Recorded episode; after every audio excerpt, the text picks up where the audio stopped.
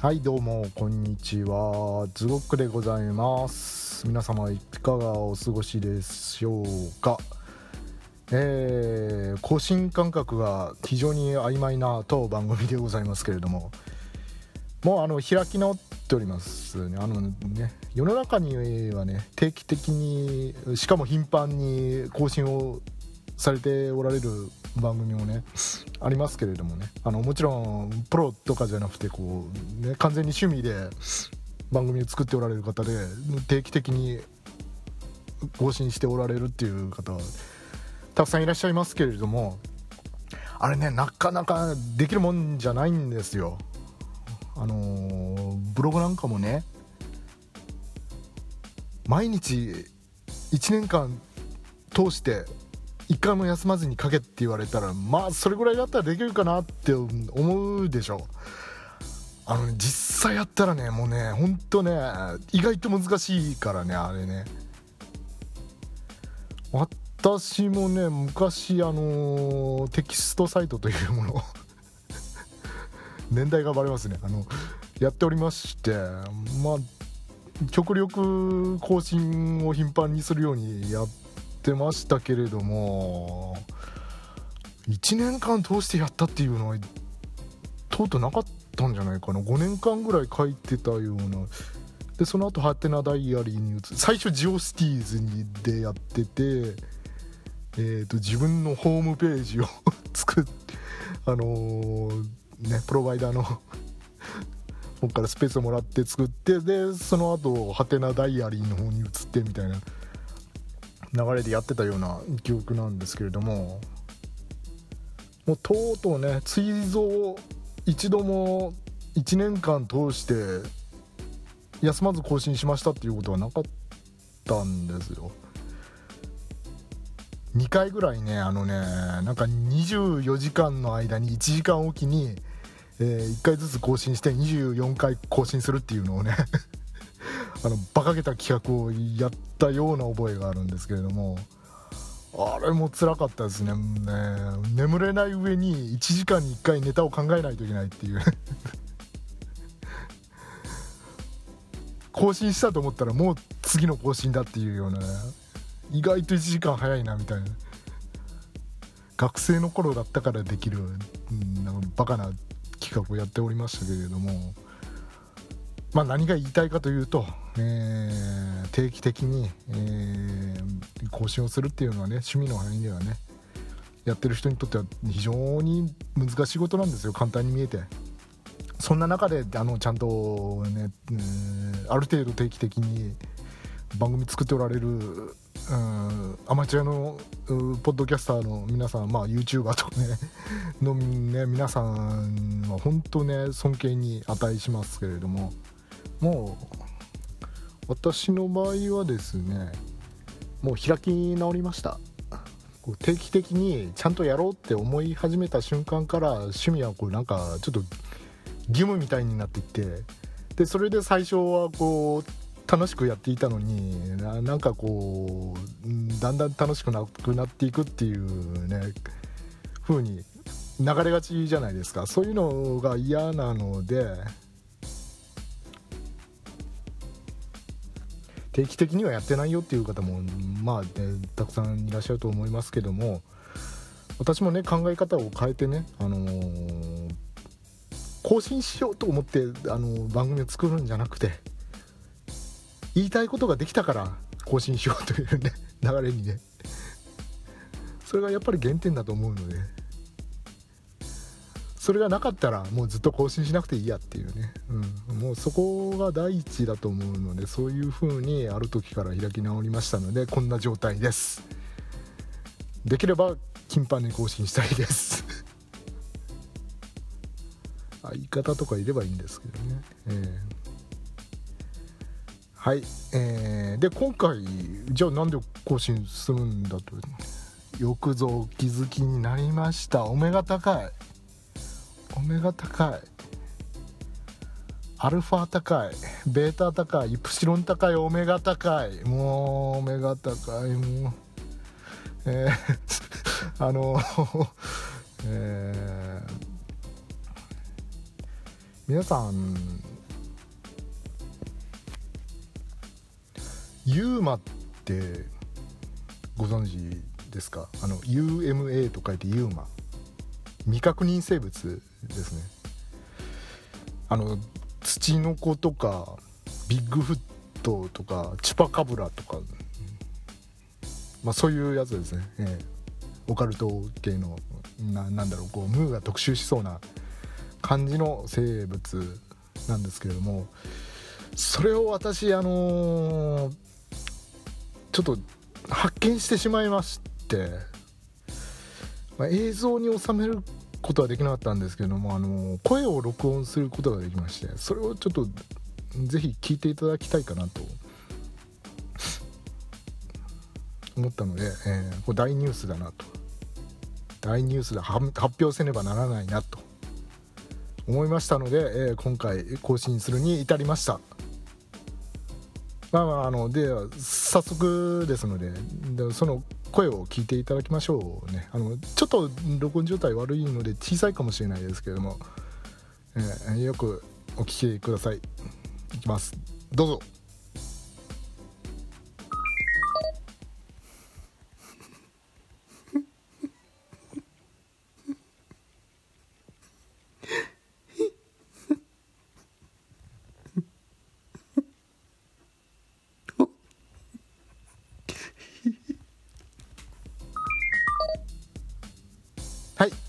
聞いていただきましたでしょうか。えー、あのー、あれなんかキモいって思われた方も 思われた方もっていうか大体、うん、全員が全員キモいって思われてたんじゃないかなと思うんですけどもあのこれ未確認生物のユーマの声ですね。あの未確認生物ユリブタっていうユーマのね鳴き声です。あの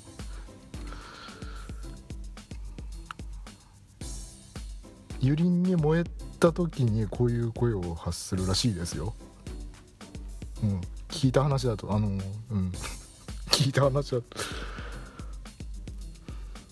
まあぶっちゃけ私なんですけど、ね、まあまあまあ私があのユリに燃え死にしそうになってる時の声をあのあ今だって思って あの録音したのがこれなんですけども、まあ、ユリ豚の鳴き声っていうことですねこれが。こんな声出してますよ。これこれはちょっとね発表はばかられたんですけれどもこれはやっぱり、うん、貴重な鳴き声なので。前々から撮ってみようかなって 思ってたんですけどそれどころじゃないですからあのこの声を発してる時は。でやっと録音に成功したっていう感じですか。あのちなみにこの声はあの「あの子にキスと白百合を」のドラマ CD の一巻を聞いてる時の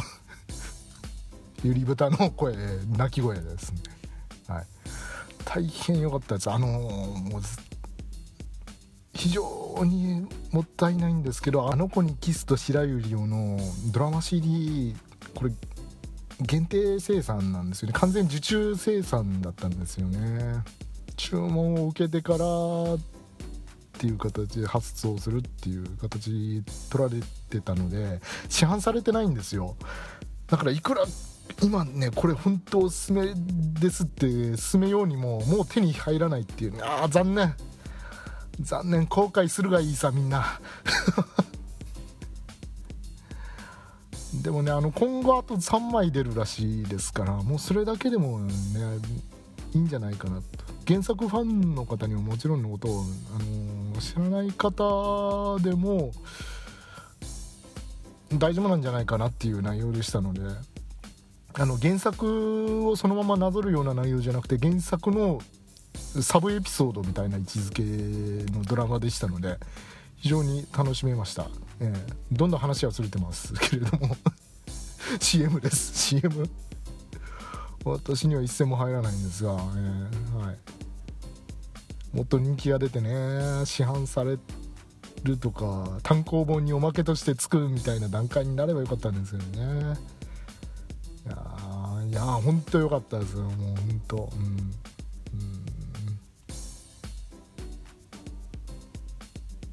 内山由美さんのあの泣き演技とかね本当特に良かったんですけども、ね、話を戻しますと それを聞いてる時の、えー、ゆり豚の鳴き声なんですがこれとてもとても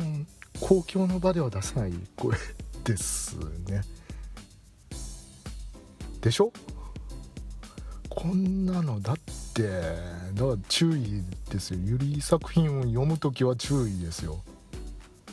そんな電車の中とかバスの中では絶対ダメですよ、ね、こんなね鳴き声公共の場で出した日にはね通報されますからねあの。だから電車とかバスにも鳥獣類持ち込み禁止って書いてあるじゃないですか。この声を発した瞬間に人から鳥獣類になり下がりますんで。あの獣になりますので。豚野郎になりますのであの人以下の存在になります。そこまで卑下しなくていいか、えー、なりますので、あのん公共交通機関には乗れないっていうことでしょ？なのでもう十二分に気をつけていただきたい。皆さんにも、えいつどこで出現するか分かんないですからね、まあ、極力国境の場でのそういう作品の鑑賞は避けた方がいいっていう結論ですね。はい。自宅で読みましょう。はいというわけで、えー、今回も作品を一つ紹介しようと思うんですけれどもえー、前から紹介したい紹介したいって言ってる。2つの作品はあのー、未だにまとまってないですね。紹介してないですね、えー、あの一人者のコミックゆり姫のシトラスと、えー、あと角川メディアファクトリーの、えー、コミックアライブのえー、今紹介しましたけどあの「あの子にキスと白百合を」はもうあの皆さんに宿題です。読んでおいてください。もう義務ですこれは。読んでおいてください。まだそんなにね関数も出てないんでね3巻とか4巻ぐらいしか両方とも出てないやつなのでもう1日で読めると思いますのでもうもうね質は保証します私は もだえ死ぬと思います。何箇所かもだえ死ぬシーンがありますからね。さっきみたいな声が出ると思いますんで。はい。で今回紹介するのは別の作品なんですよね。あのー、ねやっぱ紹介しやすいタイミングがねどうかねあのね一人の作家さんのなんか短編集をまとめたやつとか非常に紹介しやすいんですよ。そうじゃなくてあの、ね連載とかになってくるとあどこでやろう終わったらやろうかなってあアニメ化したらやろうかなみたいな。区切りが分かんない。早く紹介しなきゃと思ってたら終わっちゃうとかねありえるからね。本当その今言った2作品については早めに紹介したいんですけれどもあの読んでおいてください。で今回紹介しますのはこちらでございます、え、新書館から出ております、えー、ウィングスコミックスの、えー、ゆり短編集で、え、作者は芥田文江さんという先生ですね。芥田先生の「妹ができました」っていう短編集ですゆりの。表紙がまたいいんだわもう。この淡い色使いね。うん。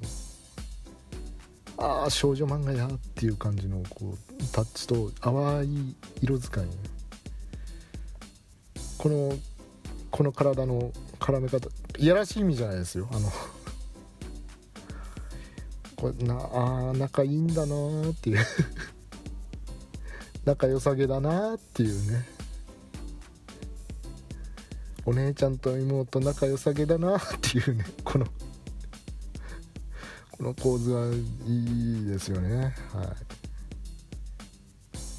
これはえっと何だったかな？私が知ったのはえっと私は情報収集にいろいろあのハテナブックマークとかいろいろ使ってるんですツイッターとかいろいろ使い回してるんですけどハッカドールっていう iPhone のアプリがあるんですけれどあれはキーワードを登録しておくとそういうお宅の情報ばっかりをどんどんどんどん集めてきてくれてあのいいねボタンといらないいいねボタンボタンを押すとどんどん学習してその人に最高の情報を届けるようになって成長していくっていうやつであなんか今期アニメでハッカードールやるんですよね。確か。見てないけど。見ようかな。見ようかな。見よう。うん。見よう。見るとは言っていない。かっこ見るとは言っていない。えーうん、まあまあ興味のある方は、ね、アニメを見ていただくといいんですけれども、えー、なかなか便利なアプリでございましてでそこで捕まえた、えー、新書館の、うん、なんかホームページの、うん、更新情報でこういう短編集出ますよっていうニュースがあったのでああこれなんか良さそうだなって、作者さんの名前も何も知らないですけれども。まあ、のもともと載っていたのがあのユリアンスロジーの「つぼみとひらり」ですね。あれからの収録ということでしたので内容はまあ保証されてるなと。で短編にまとめられるぐらいだからなる程度以上の質は保証されてるなということでもうであこの絵柄だったらいいわと思ってもう購入に踏み切りました。つぼみもひらりもね両方とも、まあ、ユリアンソロジーでしたけれどもう両方とも休館しちゃいました。よね。みんなが買わないからだよ。買おうね。手うがしようね。手うがの季節だね。手うがしようね。手うがはどうでもいいんです。あ手うがっていうのは手洗いうがいの略ですね。はい。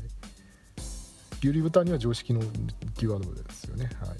ゆるゆりのやつですね。あそんなのはどうでもいいんですけれども、えー、何ですっけ？んまりゆりのアンソロジーを休館させないようにしましょう。もう口を出すより先に金を出すが私のモットーなのでゆりに関してはですが ゆりに関しては口を出すより金を出せが私のモットーなんですけれども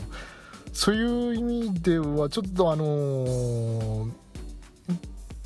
去年一昨年ぐらいまではあのー、同人誌なんかももう欲望の赴くままに買いに走ってたんですけれどもお金って無限にないじゃないですか。生活していかないといけないじゃないですか。なのであのー、これはいかんと。使い方は考えないといけないって。今ゆりの未来を考えるに大きく出たね。今ゆりの未来を支えるために俺ができることは何だと。まあ、あの考えたところ、あのー、まあ、同人誌は面白いのもある確かに実際あのー、コミティアとかコミックワンで書いておられたような作家さんが今プロになって活躍されているっていうパターンも多いですからまあそれだけレベルの高いものが同人誌の作家さんでも書いておられるんですけれども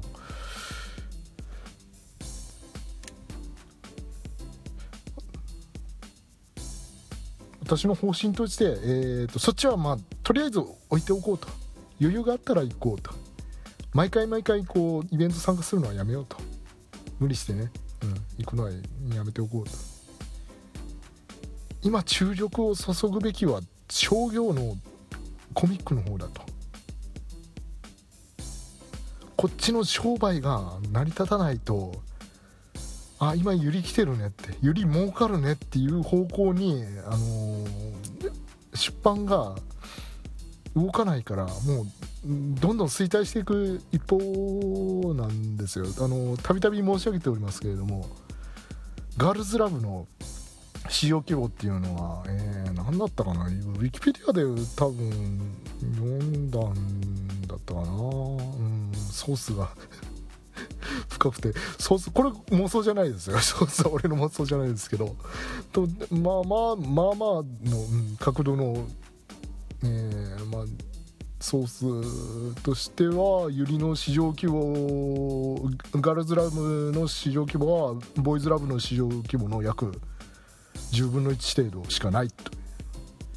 いうデータがありますので確か2012年ぐらいのやつだったと思うんですけど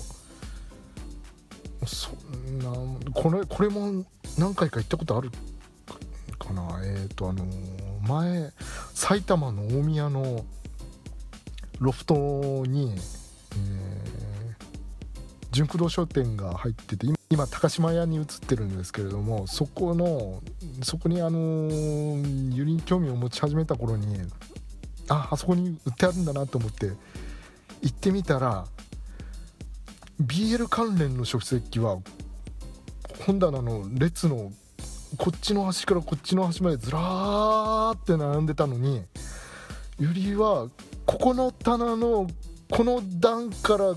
下のこの段のこのところまでですみたいな量の違いだったのでもう私はそれを見て愕然としてこんなに貧しいの？って。も うもうショックを受けまして。でそこからねあのコミックゆり姫編集長の中村清太郎氏ですね。リッチーさんのね、いろいろなコラムなんかを読みまして「ゆりは儲かりません」と。私の立場でこういうのを言うと叩かれますけれどもって。ゆりはんでゆりというだけではもうもうあの出版が成り立ちませんという、ね、今売れてるゆりっていうのはユリプラスのいい作品だからこそ売れているものばかりですっていうふうなあの、ね、非常に重い言葉の載ったコラムが、えー、コミックゆり姫10周年に、えー、先駆けて連載されておりましたけれども、まあ、何を申し上げたいかというと商業誌のこういう、えー、雑誌ですとかアンソロジーですとか、えー、個人の作家さんの短編集ですとか連載の、作品のコミックスですとかそういうのをですね、まあ、何から何まで変えとはさすがにね言わないですけど自分がいいと思ったものもうこれはすごいもうみんなに勧められるって思ったものにはもうとことんお金を注ぎ込むし応援しようというふうに方針を決めました。しばらくはね。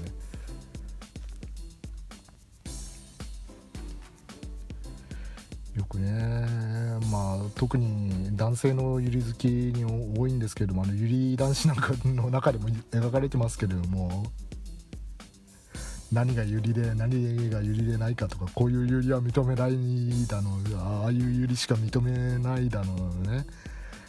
議論をねやっている場合じゃなくてもうそういうことをやっていると船全体が沈んでいって沈没してしまうぞっていう状況に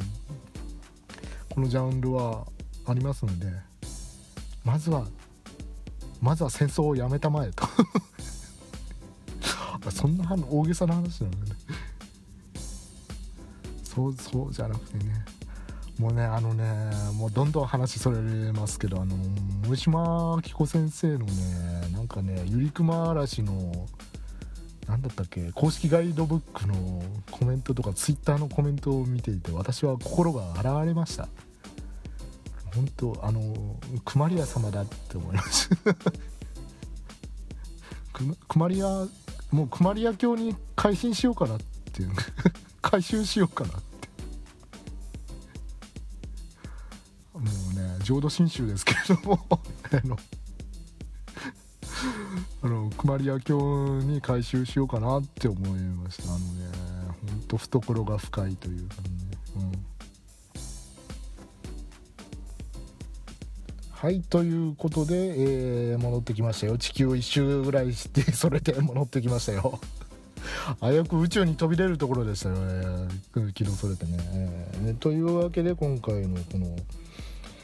え、芥田文江先生の妹ができましたという、あの非常にいい短編集見つけましたので紹介させていただきたいと思いますけども。え芥文江先生はえー、っと男女のラブコメとかも書いておられるのでああね言ったでしょ。言ったでしょっていうか何の時言ったっけ？あのえー、っと天隠れ義堂先生の時に言いましたっけ？ゆり書いてあこの人うまいなっていう人は他の作品書いてもうまい。って逆に言うと他の作品書いて面白いのを書ける人がゆり書いてるだけだっていう。ね いう話をしましたけどまさにそれですね。ですねっていうか、まあ、これ以外読んだことないんですけど多分そうでしょう、うん、いろんなジャンルを、お書きになるんでしょう。中にはあの BL とかまでこう、うん、書いておられる作家さんもあらゆるジャンルを飛び越えて ラブコメというラブコメを書き尽くしておられるようなね、えー、作家さんもいらっしゃいますけどね、えー、まあ上手い人は何を書いてもうまいっていう結論ですね。えー、作者のコメントです。どの作品も思い入れのあるものばかりで特に表題の「妹ができました」は初めて担当さんにネームを見ていただいた思い出の作品です。こうして一冊にまとめていただき本当に感謝しています。簡潔で素晴らしい。あそこ重点的に褒めるところかなってね。もうあのもっと褒めるところありますけどね。で内容としては表題作の妹ができました。と、えー、卒業の日。そうして私たちは、えー、私の好きなあの子のこと前編後編。たゆみなく生きよう、えー、私の愛する川野さん。と,、えーと、書き下ろしで姉ができましたこれは妹ができましたのあの、まあ、視点を変えたエピソードみたいなもんですね。以上のお話が載ってるんですけれども全部全部違う感じなんですよね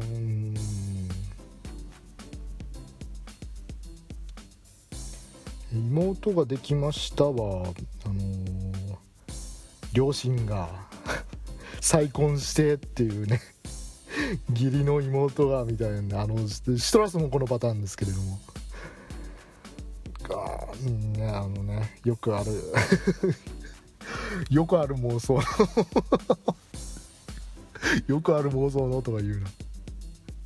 俺たちの大好きなやつね。俺たちの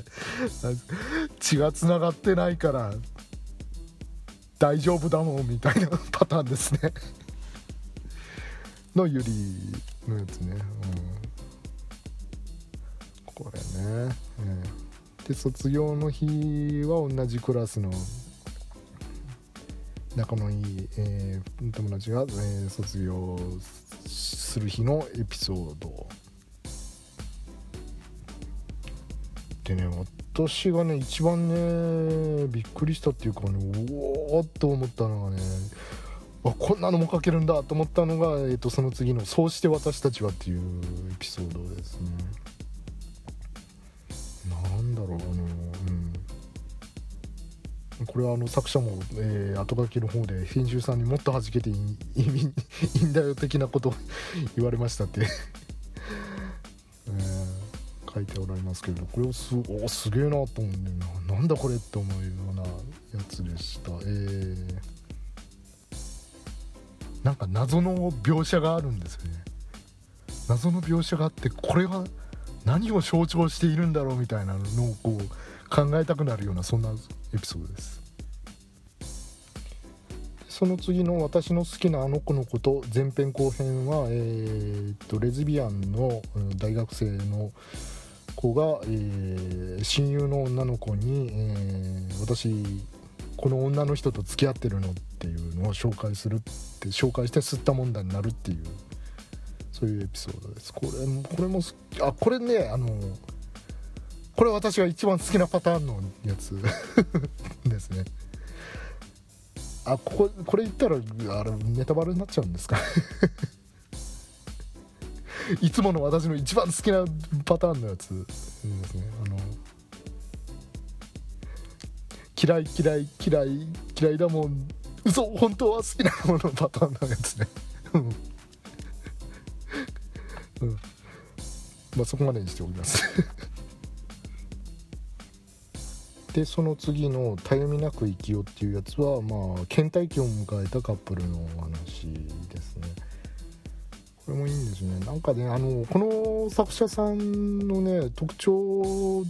かなと思うんですけどもあのシリアスなシーンなのにちょっとなんか脱力するっていうか笑えるような 感じの描写を入れるっていうね、うん、それがうまいなっていうのはねもう各作品、うん、ありました。これもラストのところでラストのところ行っちゃっていいのかな？読んでもらった方がいいのかな？あのね、うん、すっごいすごいねあのねあの、真面目な シーンでなあの泣きながらあの片方の女の子が「うん」って言おうとして「うむ」って 言っちゃって「あははうむだって」って「うん」って言おうとしたんだよ。みたいなやり取りがね。すっごい真面目な流れできてるのにね挟まれるんですよね。こうこうそそれ見るとあのあーって。ニヤニヤっとしてしまうあああいいわみたいな。こういうのあるわって。思っちゃうんですね、うん、私の愛する川野さん。これはあの仕事場の先輩後輩カップルカップルじゃないか。あの告白しようとしてできないみたいなやつです。えーとあのー、また話それますけどもこれが当番組のデフォルトですがあのー、ゆりを書かれる作家さんそれぞれでなんていうか有利に対する姿勢っていうのはもう様々に異なりまして例えばあの「隣のロボット」を紹介しましたけれどもあれを書かれた、え、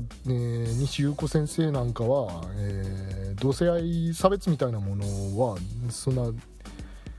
描きませんよと。もう別に普通のことですよと。普通の別に女の子同士愛し合ってて何が悪いのっていうスタンスで普通のこととして描くっていう、うん、スタイルですし、まあ、別の作家さんになってくると、えーまあ、より、えー、なんていうんですかね今のね、うん、あんまり望ましくないですけれども同性愛者に対するね差別的な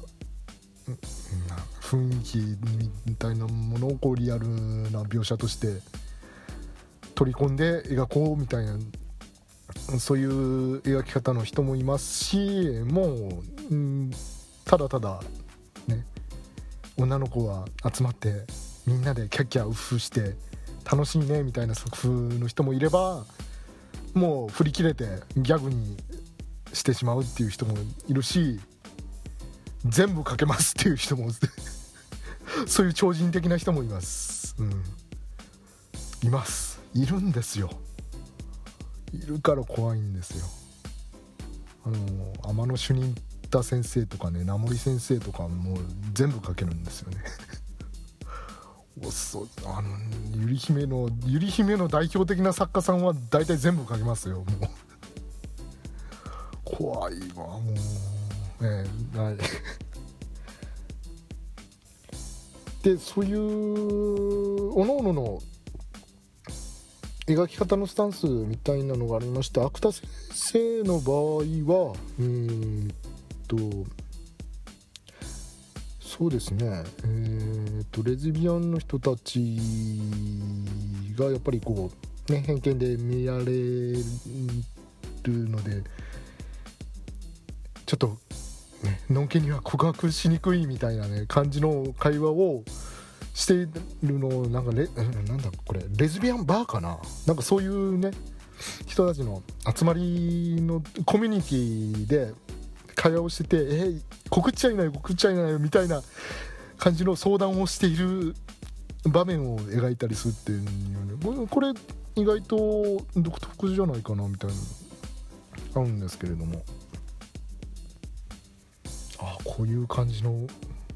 コミュニティが俺の知らないところで存在するんだろうなみたいなこう想像をかきたてられるんですが、えー、作品全体を総括しますとうんまあそんなにエッチな描写はないです、うん、安心していただいてそういうのが苦手な方もいらっしゃると思いますので。そうですよね。そういうのをふんだんに書くもう抵抗なく書く人もいればそういうのは書きませんっていうねそこもスタンスの違いでありますよね、まあ、まあ、そこはまた、うん、ユリとかとはまた別のとこですもんね。エロスの割合をどれくらい入れるかみたいなのはね、うん、でこれは大体うんそうだな。キスキスぐらいまでかな。私は私はどういうのが好きかというと全部好き。全部好きですよ。さっき言ったあの女の子たちがキャッキャウフフであらあらイチャイチャしちゃってのやつからもうもうもう激しいリセックスみたいな。ひどいよ。私だけ行かせられて今度は私がまるちゃんを行かせるんだからのリバースみたいなね、うん、の大好物ですしあのなんかお互いの血を舐め合うみたいな。そういうグロ表現も大丈夫ですし、うん、大抵好き嫌いないですもう、うん、好き嫌いせずに食べなさいって両親から教育されましたんで大抵のものは食べられますんあ食物の話じゃなくてユリの話ですね。はい。えー、スカトロはちょっとダメ。まあスカトロのやつは見たことないです。ユリでスカトロってないないあんのかな？ないと思うんだよね。あったら革命的っていうか誰も読みたがらん もう相当ニッチなところになってくると思うんですよ、うん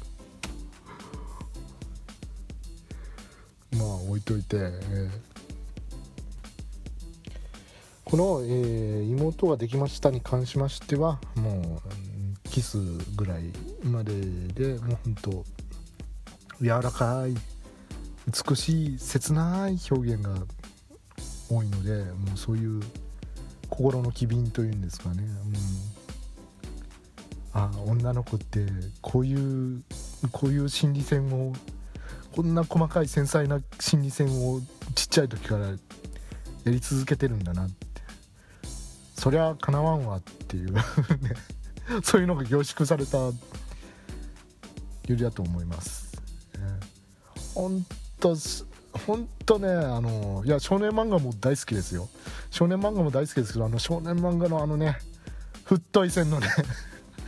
見上げバーンみたいなね殴って書いたやつみたいなね。新たなる能力で。汗まみれの熱い展開です、まあ、そういうのも大好きですよ、うん。まあ、そういうのばっかり読んでる男とねこんなね、うん、ゆるいっていうのはまあ、基本少女漫画フォーマットの上に書かれてるものですからああこんなこんな繊細な心の苛立ち喜び一喜一憂を抱えながら生きているんだねって。君たちはみたいな、うん、そこはいいみたいなね、ほんうん、そこは好きだからゆりは好きなんですけどねそういうのが詰め込まれたのがこの妹ができましたっていう作品です、えー、全体的な紹介は以上で、えー、あとは私の個人的なうん好き嫌いの話を。嫌いは別に言わなくていいか。もう大体全部好きだから。えー、そうですね。兄弟作の妹ができましたの。このお姉ちゃんのこう仲良くしようってとしてうまくできない。空回り加減と妹のこのうまく気持ちを伝えられない不器用さ。これいいですあシトラスこうなんだよねほんとね。もうねうん。シトラス好きな人はこれこれも好き。絶対。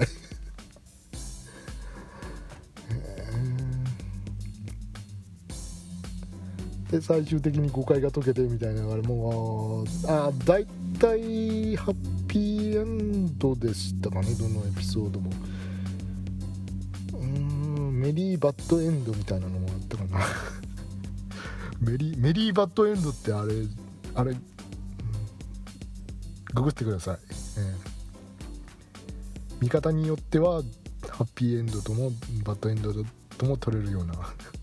感じの描写みたいなね。えー、そうですね。この妹ができましたとさっき言ったえっ、とどうだ。そして私たちはですねこれがねこれのこれは内容っていうか描写がちょっと、うん、特徴的だなっていうか、うん、冒険してるなっていうところがすごく気になってなんだろうえっ、ー、とね転校女の子が主人公のクラスに転校してくるんですけれどもそのその子は小学生なんでね。転校してくるんですけれどもその彼女の足元足元から黒くてドロドロしたものが這い上がっているのが見えてそれは主人公にしか見えなくて他の人は気づかなくてっていうのがあって。でそれをドロドロが何なのかっていう説明が全くされないであの最後まで進むっていうやつですね。これはなんかなんだろう。このドロドロが一体何のメタファーなのかみたいなのをねこう考えながら読むと面白いなと思うんですけれどもこの転校生の岸不子ちゃんっていうこうこの子が一体何者なのかって人間なのかっていう、うんまあ、主人公と一緒に成長してますし人間なのかなとも思うんですけどなんなんだろうね。お互いを傷つけて血液を舐め合うみたいな、ね、描写があったり。なんか意味がね意味不明って言ったら言い過ぎなんですけど何を意味してるんだろうみたいなセリフが出てくるんですよね。18になったら戻ってくるとかね。そして私たちは同一の存在になるのだみたいななもう邦画の世界ですよね。新人映画監督の方が撮った邦画の世界の感じですねまさにねそんなイメージこれ不思議な作品ですね。一番惹かれたエピソードだったかもしれません。で私の好きなあの子のことはうん。さっきも言いましたけど、えーえー、私の大好物のやつですね。ね。もうこれこのこのパターン好きすぎも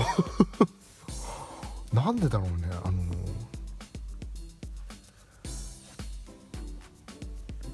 最近ねあのユリが好きすぎて一つの結論に至ったんですがいいユリって何だろうって考えててあのまあ、万人にとってのそういうものは、ね、うんまあ、あるかどうか別として自分にとっての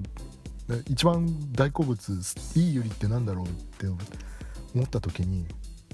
あいいユリっていうのはいい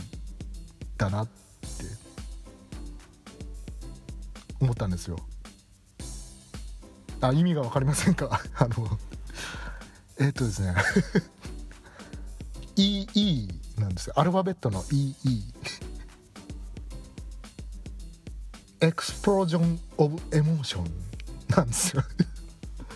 わざわざ略すなと。要は感情の爆発ですね。 Explosion of Emotion これが俺大好きだわと思って。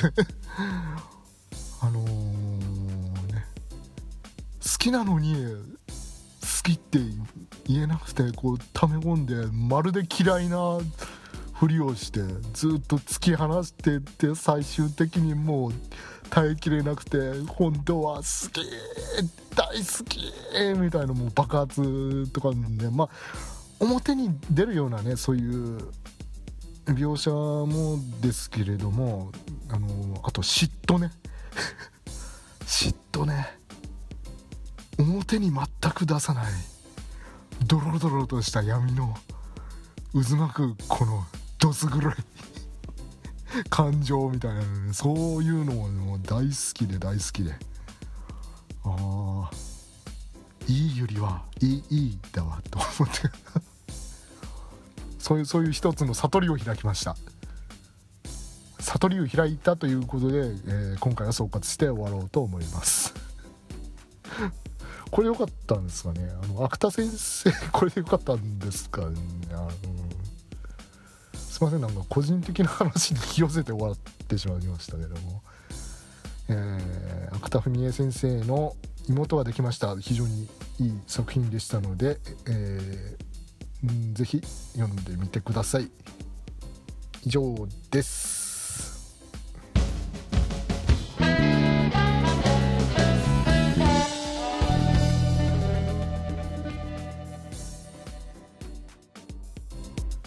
それでは今回は以上です、えー、またいい作品あったらいいいい作品あったら。いいいいな作品があったら皆さんのいいいいな作品おすすめ募集しております。お相手は、えー、ズゴックでございました。それでは皆さんさようなら。バイバイ。